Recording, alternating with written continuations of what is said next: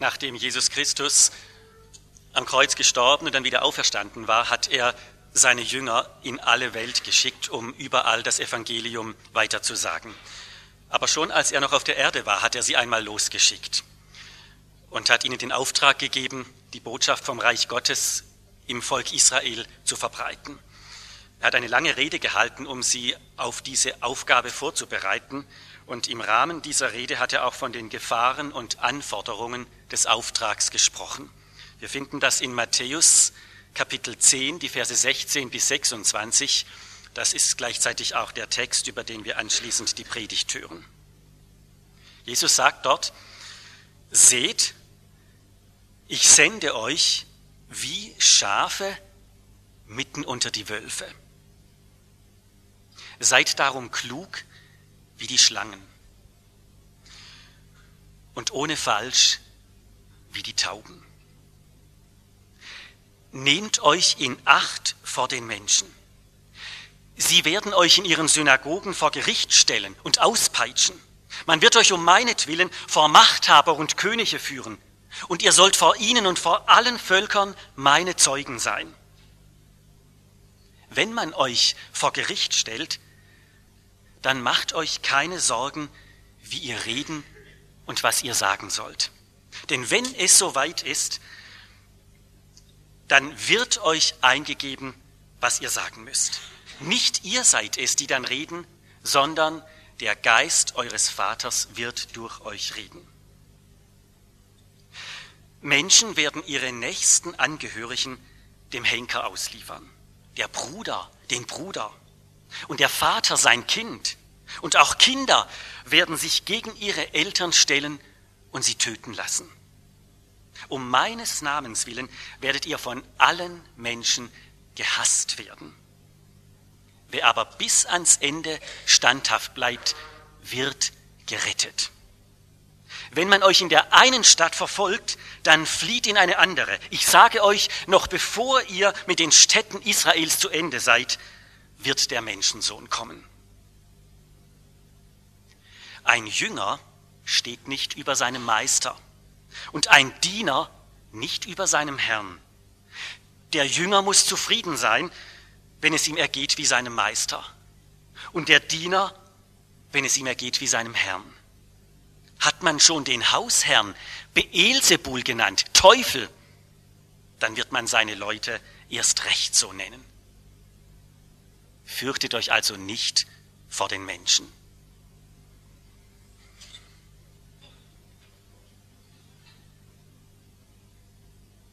Ein junger Christ aus Eritrea, der berichtet Folgendes.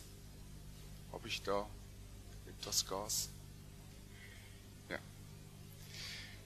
Er sagt, ich bin in einer christlichen Familie aufgewachsen und entschied mich bereits in jungen Jahren, Jesus nachzufolgen.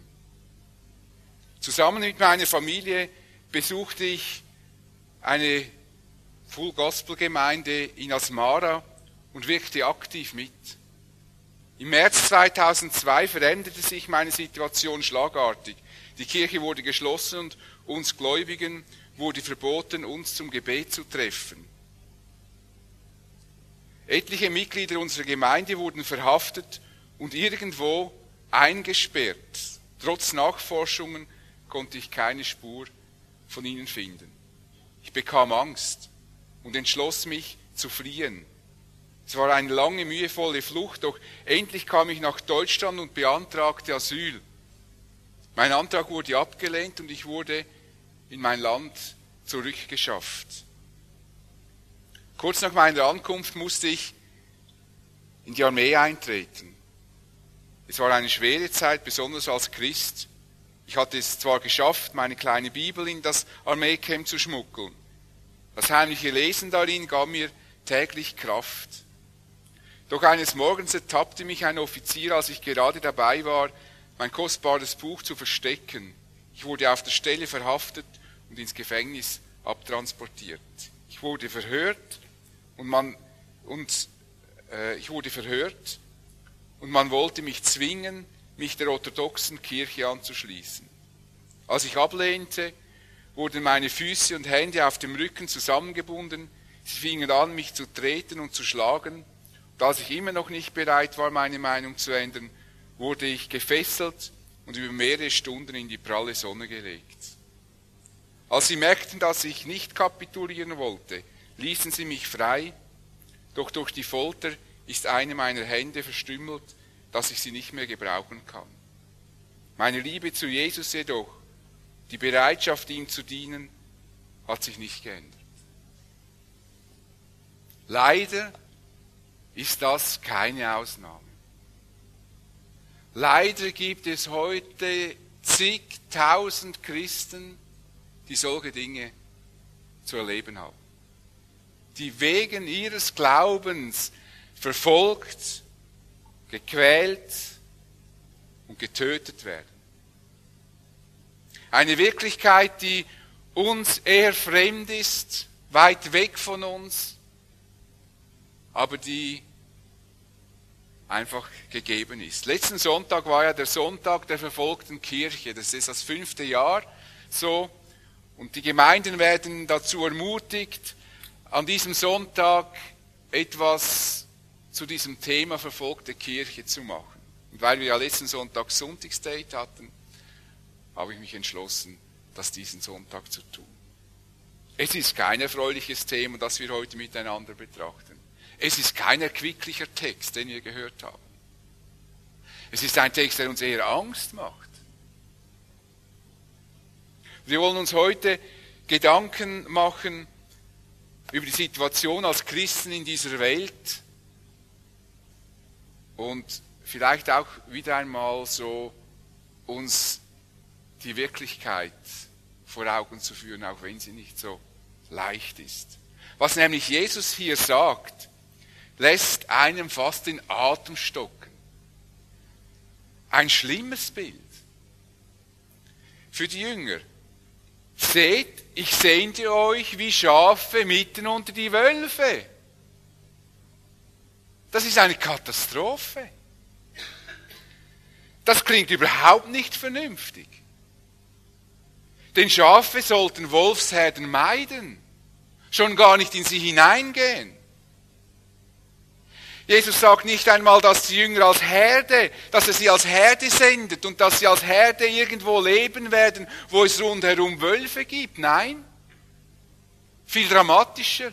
Er sendet die Schafe in die Wolfsherden hinein. Er schickt diese Schafe in, eine außerordentlich, in ein außerordentlich gefährliches Gebiet und am liebsten würden wir Jesus sagen, bitte, bitte, tu das doch nicht. Dir ist doch alle Macht im Himmel und auf Erden gegeben, tu doch das nicht. Jesus sucht doch einen anderen Weg als uns, diesen Wölfen auszusetzen. Und wenn du schon uns in die Nähe dieser Wölfe senden willst, dann sende uns als große Herden, dass wir wenigstens in der Überzahl sind. Und dann haben wir immer noch genug mit diesen Wölfen zu tun. Aber bitte sende uns nicht in diese Wolfsherde hinein. Das würden wir schon sagen. Wenn uns das Bild nicht so romantisch kommt, sondern wenn wir wirklich mal sehen, was es heißt, als Schaf in eine Wolfsherde hineinzulaufen. Mit diesem Bild von den Schafen, die in die Wolfsherde geschickt werden, zerstört Jesus die Vorstellung eines friedlichen und bequemen christlichen Lebens. Wie das Leben aussehen wird, beschreibt er dann ziemlich konkret. Sie werden euch in ihren Synagogen vor Gericht stellen und auspeitschen. Man wird euch um meinetwillen vor Machthaber und Könige führen und ihr sollt vor ihnen und vor allen Völkern meine Zeugen sein. Bis hierher könnten wir uns noch immer zurücklehnen und denken, ja, das, was Jesus sagt, das ist ja für die Apostel. Das ist ja schon lange her. Wir haben ja Glück gehabt. Das war Petrus, Paulus, Thomas, Andreas, all die konnten das erleben. Wir haben ja Glück gehabt. Denn sie hatten es erlebt. Paulus verbrachte viele Zeit in Gefangenschaft. Doch Jesus entwickelt diesen Gedanken weiter. dass er deutlich macht, dass das, was er sagt, nicht nur für diese Sendung gilt, sondern prinzipiell mit dem christlichen Leben zusammenhängt. Und für uns heute sogar noch Bedeutung hat. Menschen werden ihre nächsten Angehörigen dem Henker ausliefern. Der Bruder den Bruder und der Vater sein Kind. Und auch Kinder werden sich gegen ihre Eltern stellen und sie töten lassen. Alles grässliche Dinge. Alles scheinbar unvorstellbar und trotzdem gibt die Geschichte Zeugnis über Zeugnis von genau diesen Dingen, die geschehen. Menschen, die zu Christus finden und von ihren Familien verstoßen werden, sogar umgebracht. Wir werden den Menschen nie gefallen können. Das ist das, was uns am wenigsten gefällt am christlichen Glauben. Es wird immer so sein, dass wir Anstoß erregen und es wird auch immer so sein, dass wir provoziert werden.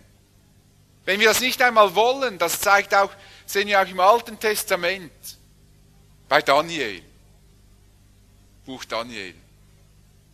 Da baut ein König Nebukadnezar eine Riesenstatue und sagt, und alle sollen sich niederwerfen vor dieser Statue und sie anbeten. Und alle, die an den Gott Israels glaubten und ihm treu sein wollten, konnten das nicht tun und sind nicht niedergefallen. Jetzt muss man das mal sehen. Da stehen Hunderte oder Tausende Menschen und alle werden auf Kommando befohlen, sie sollen sich niederwerfen vor diesem Gott und ihn anerkennen als Gott. Und alles wirft sich nieder und es stehen nur noch einige da, die sagen, wir können das nicht. Es ist interessant, dass in der Menschheitsgeschichte, nicht nur im Alten Testament, immer hat es wieder solche Situationen gegeben, wo man Christen provoziert hat und sie zu, zur Verleugnung ihres Glaubens zwingen wollte und sie haben sich nicht gebeugt. So schrieb Paulus mit größter Selbstverständlichkeit. Im Übrigen sind Verfolgungen etwas, womit alle rechnen müssen, die zu Jesus Christus gehören und entschlossen sind, so zu leben, dass Gott geehrt wird. Für uns ist es schon fast selbstverständlich, dass es uns gut geht. Und nicht nur, dass es uns gut geht, sondern es ist uns sogar selbstverständlich, dass die Achtung, dass wir die Achtung der Menschen einfordern, dass sie sollen unseren Glauben achten und respektieren und wenn sie das nicht tun, dann tun sie etwas Widerrechtliches. Wir fordern die Glaubensfreiheit ein. Dabei vergessen wir schnell, dass wir hier so frei unseren Glauben leben dürfen, ist ein unverdientes Privileg.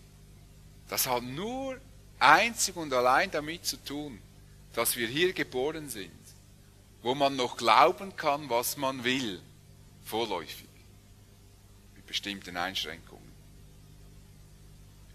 Aber auf die ganze Christenheit gesehen sind wir eine große Ausnahme. Und auch geschichtlich gesehen ist das noch gar nicht so lange her, dass auch eine Freikirche Freikirche sein darf und dass wir uns versammeln dürfen. Das ist nicht so lange her. Wenn sich früher Menschen von der Kirche gelöst haben, aus welchen Gründen auch immer, dann wurden sie verfolgt, es wurde ihnen verboten, sich zu versammeln, oder man hat dann die Leiter hat man irgendwie aus, aus dem Ort verjagt und herausgeprügelt.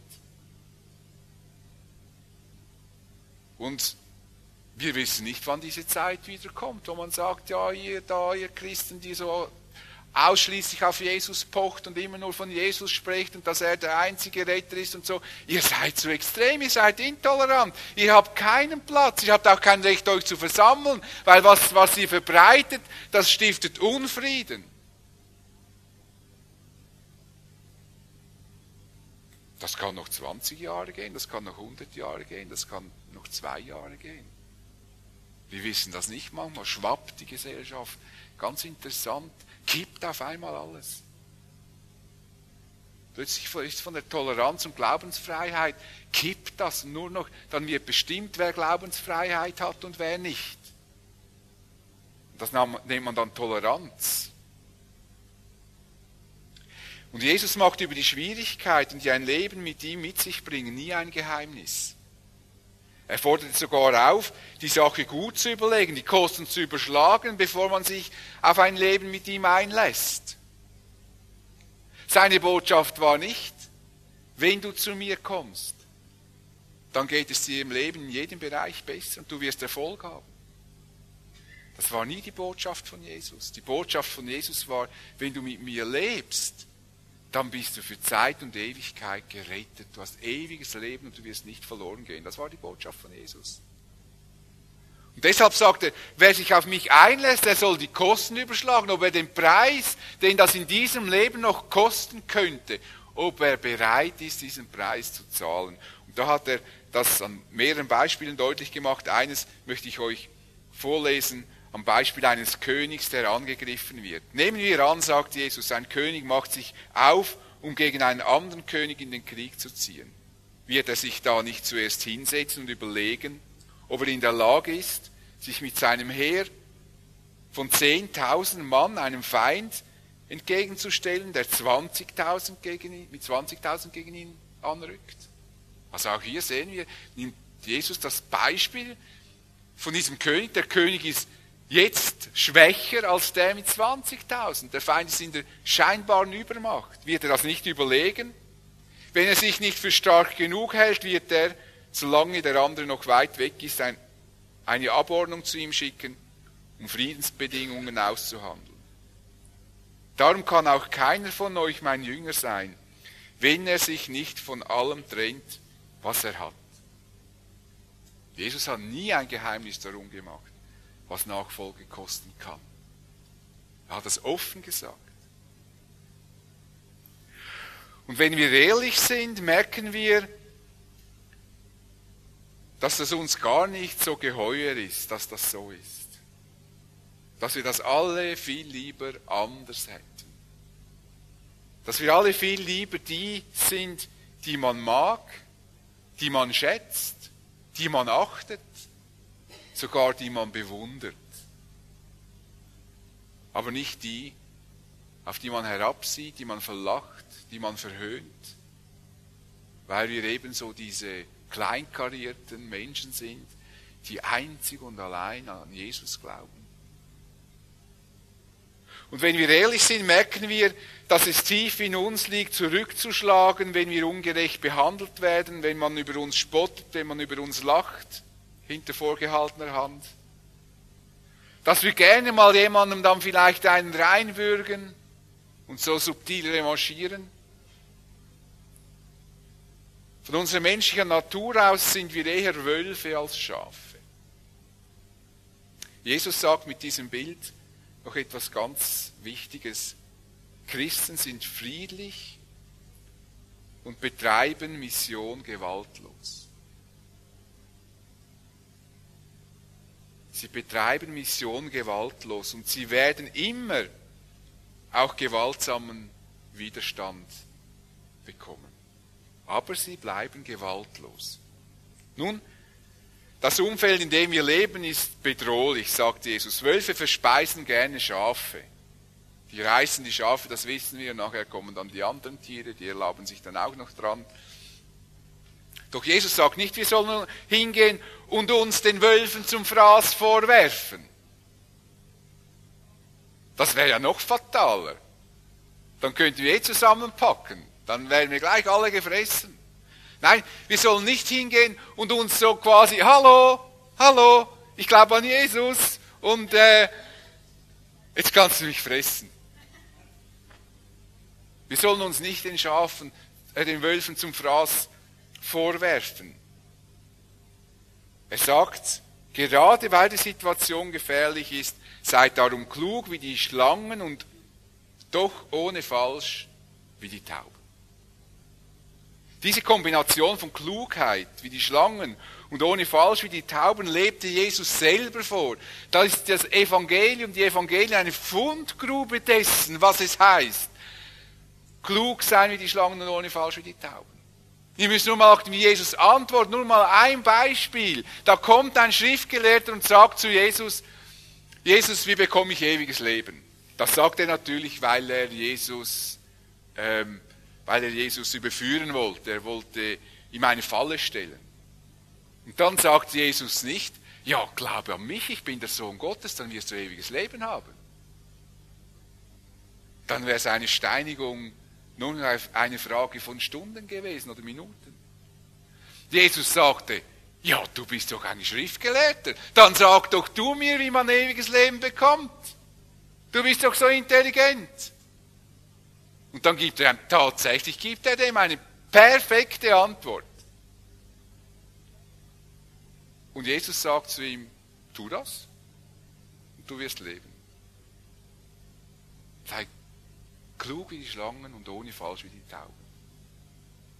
Die Geschichte könnt ihr selber nachlesen, er war natürlich noch komplett schockiert, weil er genau wusste, er kann das eben nicht tun.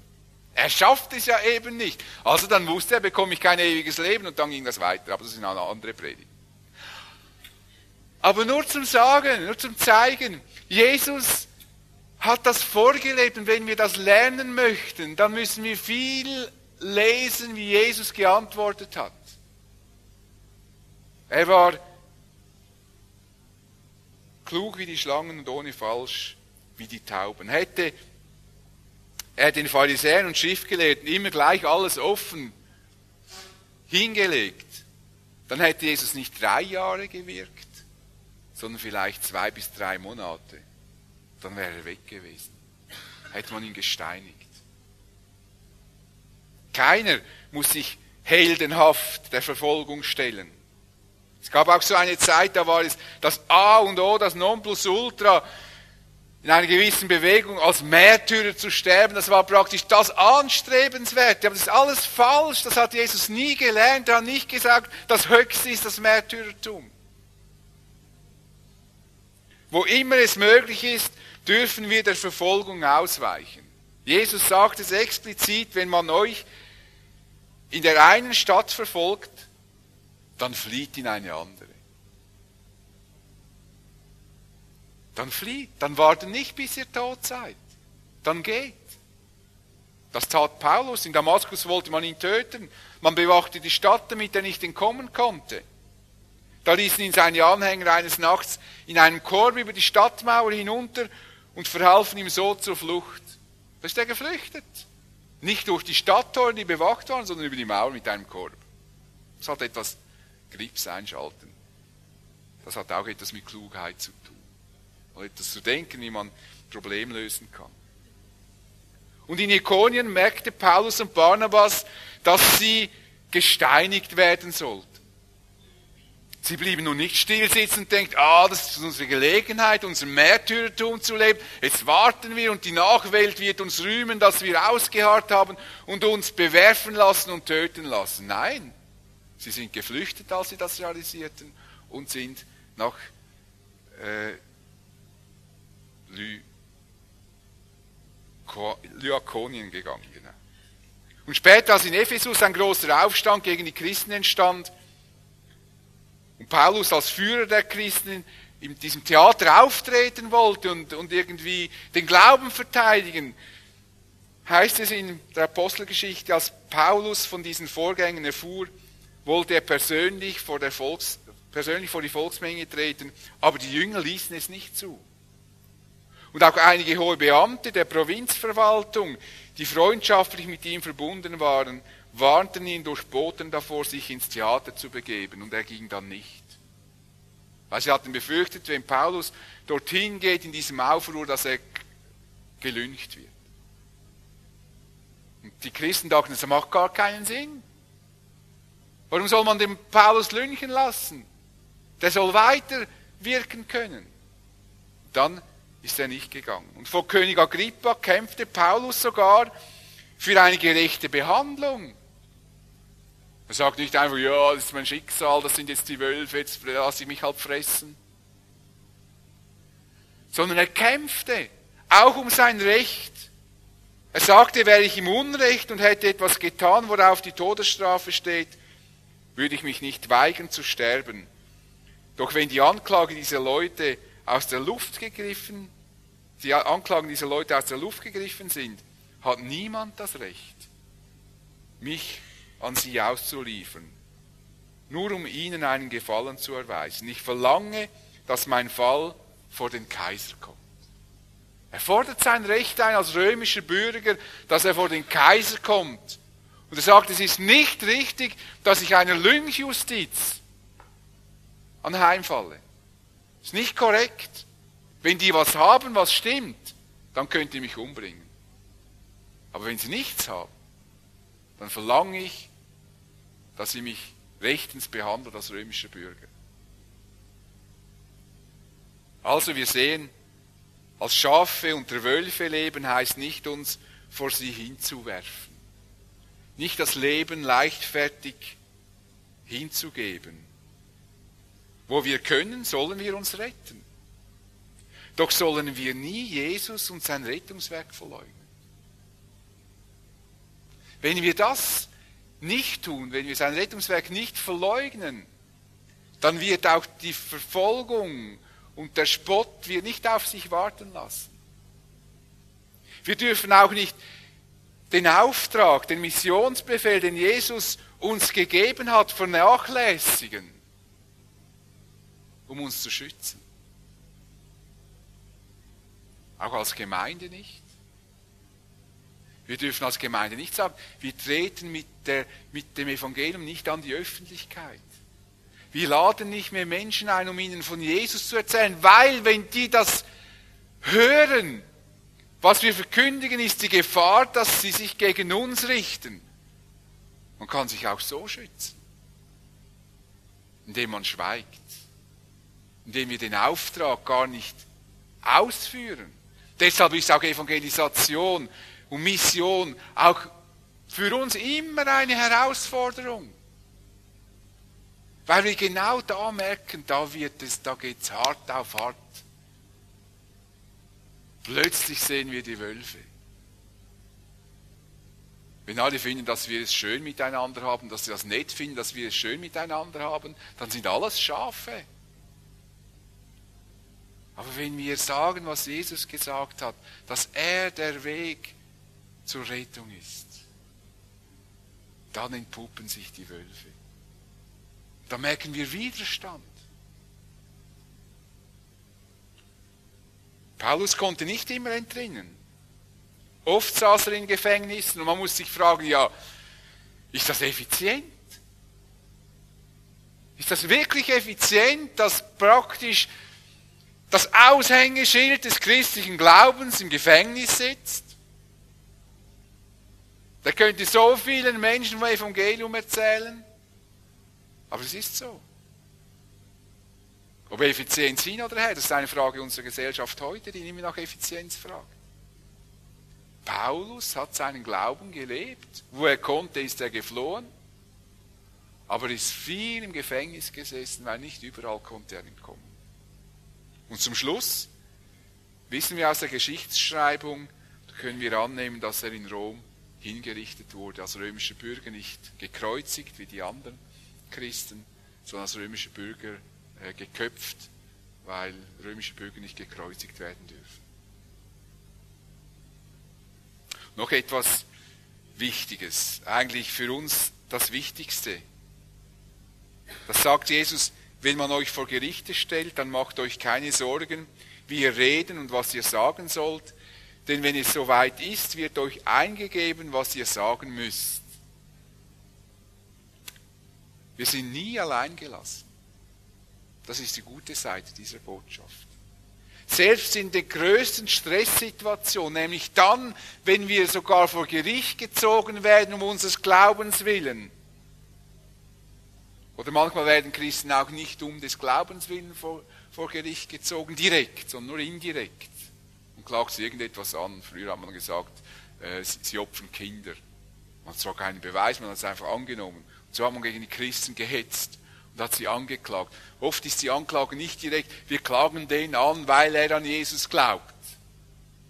Vor allem, wenn einen Paragraph äh, noch im Gesetz haben mit Glaubensfreiheit, dann, dann schickt sich das natürlich nicht vor einem Gericht. Man klagt dann andersrum an.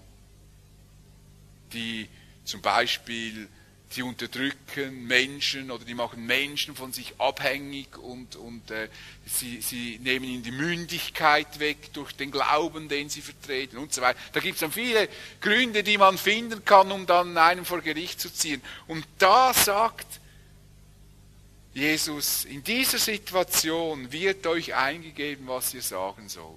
Da braucht ihr kein Theologiestudium. Überhaupt nichts. Das genügt, dass Jesus durch den Heiligen Geist in euch lebt und Gott wird sprechen für euch.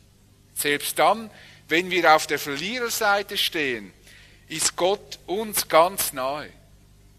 Wir werden dann realisieren, dass das, was über unsere Lippen kommt, nicht unsere Weisheit ist. Ich denke, das haben viele von uns auch schon erlebt in Gesprächen.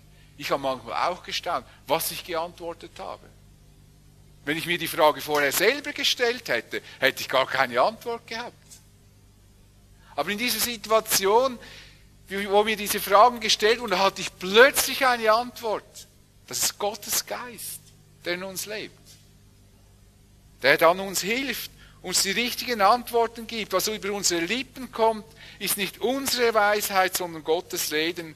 Und wir werden so die Geborgenheit und Kraft Gottes so leben. Und das ist auch der Grund, weshalb viele Christen in Verfolgung ausharren, weil in dieser Verfolgung drin sie die Wirklichkeit, die Gegenwart Gottes erleben.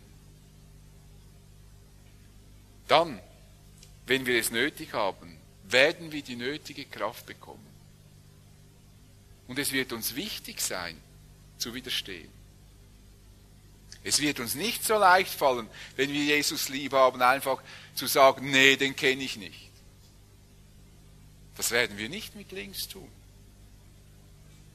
Genauso, wenn mich jemand fragt, äh, ist das deine Frau? Wenn Lilian da steht, dann denke ich, ja, wenn ich sage, ist meine Frau, dann habe ich Pech, oder? Dann, dann, dann sperren die mich ein. Ich sage, nee, ist nicht meine Frau. Meinte, ich würde das leicht sagen, es ist nicht meine Frau. Es würde mir sehr, sehr schwer fallen, das zu sagen. Und ich würde mich sehr, sehr dumm und gemein vorkommen. Ich würde vermutlich sagen, ja, das ist meine Frau. Und genauso wird es sein, wenn wir auf Jesus gefragt werden. Es würde uns sehr, sehr schwer fallen, wenn wir Jesus gerne haben und sagen, nee, den kenne ich nicht. Und er ist nicht der wahre Gott. Und was in der Bibel steht über ihn, das ist eh Märchen. Das würde uns sehr, sehr schwer fallen. Die meisten von uns, ich glaube alle von uns, die Jesus lieb haben, würden sagen, ja, ich kenne Jesus. Und er ist mein Erlöser. Gott wird uns diese Kraft geben.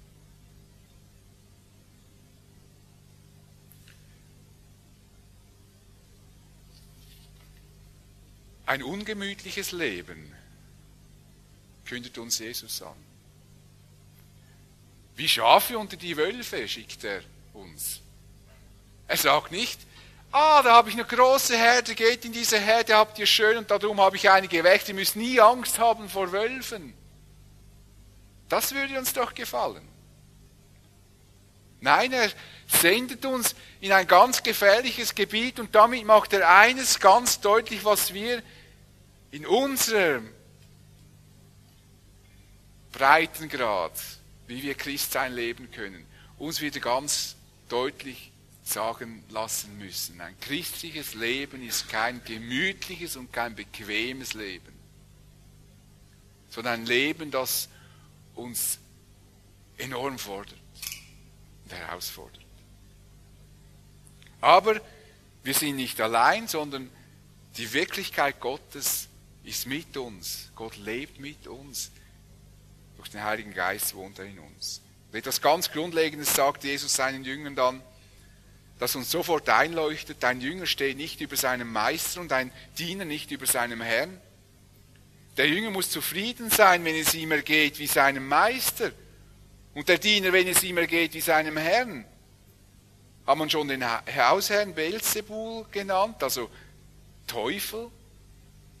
Dann wird man seine Leute erst recht so nennen. Eigentlich ganz logisch. Warum sollen die Leute, die Jesus ans Kreuz schlagen und finden, dass Jesus überhaupt nicht der Sohn Gottes ist, warum sollen die uns höher achten als Jesus? Warum sollen wir höher geachtet sein als er? Das ist gar nicht möglich. Weil durch die Identifikation mit Jesus, wenn wir uns mit ihm äh, identifizieren, werden wir gleichzeitig mit ihm degradiert. Das ist einer von denen da. Von diesen Jesus-Dingen, Jesus, äh, Jesus äh, weiß ich, was die Leute dann sagen, Fanatikern oder weiß ich was. Das ist unser Schicksal. Es ist aber auch unsere Rettung. Um meines Namens willen werdet ihr vor allen Menschen, von allen Menschen gehasst werden. Wer aber bis ans Ende standhaft bleibt, wird gerettet. Das ist das Wunderbare. Das heißt, es lohnt sich. Am Schluss steht etwas Wunderbares, nämlich unsere Rettung. Das wird alles aufwiegen, was wir an Spott einstecken. Es wird alles aufwiegen, was wir an Nachteilen dieser Welt mit tragen haben. Es wird alles aufwiegen. Vielleicht können wir den Tag der verfolgten Kirche in unserer Wohlstandsgesellschaft, die uns noch Glaubensfreiheit gewährt, vielleicht können wir diesem Tag am besten begegnen, indem wir uns wieder ganz neu bewusst zu Jesus bekennen. Vielleicht müssen wir ihm wieder einmal sagen, ja Jesus, ich folge dir nach, egal wie hoch der Preis ist. Egal. Ich akzeptiere, Jesus, das, was du gesagt hast, dass du uns als Schafe unter die Wölfe sendest. Und ich sehe das Privileg, in dem ich jetzt lebe aber ich möchte um jeden Preis dir folgen. Es ist es mir wert. Ich folge dir nach, auch wenn ich, auch wenn ich deswegen an meinem Arbeitsplatz gemobbt werde oder nicht befördert oder meine Arbeit verliere. Ich will dir treu bleiben. Ich folge dir nach, auch wenn mein Nachbar mich hasst und sich lustig macht über mich. Ich folge dir nach, wenn meine Kinder mich belächeln. Meine Alten, die Frommen. Und ich folge dir nach, wenn meine Eltern mich deswegen verachten oder sich vielleicht sogar schämen, dass ich an dich glaube. Man könnte das noch viel anhängen. Aber vielleicht ist heute genau der Tag, wo wir vielleicht Jesus wieder einmal ganz klar sagen müssen, und ich folge dir. Ich überschlage die Rechnung und ich sage dir, ich bin bereit, diesen Weg mit dir zu gehen, weil das, was du in mein Leben hineingelegt hast und die Perspektive, die mir, du mir für die Ewigkeit gibst, das ist es allemal wert, dass ich dir heute treu bin. Wollen wir das tun? Das soll jeder für sich. Ich will nichts erzwingen. Gott will nur Freiwillige. Aber manchmal ist es doch so als Christen, gewöhnen wir uns an so manches, auch an so manche Annehmlichkeit. Wir werden auch so gesittet, das ist ja alles schön und gut. Aber denken wir dran, dass unser Glaube eine Herausforderung ist und bleibt. Und dass wir uns erst dann zur Ruhe setzen, wenn wir Jesus begegnen. Und vorher haben wir miteinander einen Auftrag zu erfüllen. Kann ich heute Jesus sagen, ja, ich bin bereit, dir zu folgen. Egal wie der Preis ist. Petrus schrieb den leidenden Christen, ich möchte euch glücklich preisen, wenn ihr beschimpft werdet. Oder ihr könnt euch glücklich preisen, wenn ihr beschimpft werdet, nur weil ihr euch zu Christus bekennt. Denn dann ist der Geist Gottes bei euch, in dem Gottes Herrlichkeit gegenwärtig ist. Was würden wir sagen? Würden wir sagen, wenn jemand leidet wegen des Glaubens, der Chef, der mobbt ihn, und sagen wir, ey, super! Du kannst dich glücklich preisen. Was haben die Jünger gemacht? Als sie verhört wurden in Jerusalem, sie sind gekommen und waren glücklich, dass sie für Jesus einstehen konnten dass sie ihm treu blieben. Ihr könnt euch glücklich preisen, wenn ihr beschimpft werdet, nur weil ihr euch zu Christus bekennt. Wunderbar. Mein Nachbar beschimpft mich. Ah, der hat diesen Kleber am Auto. Jesus.ch. Ich kann mich glücklich preisen. Ich weiß zwar nicht, ob ich das dann immer tue, aber Petrus sagt das wenigstens.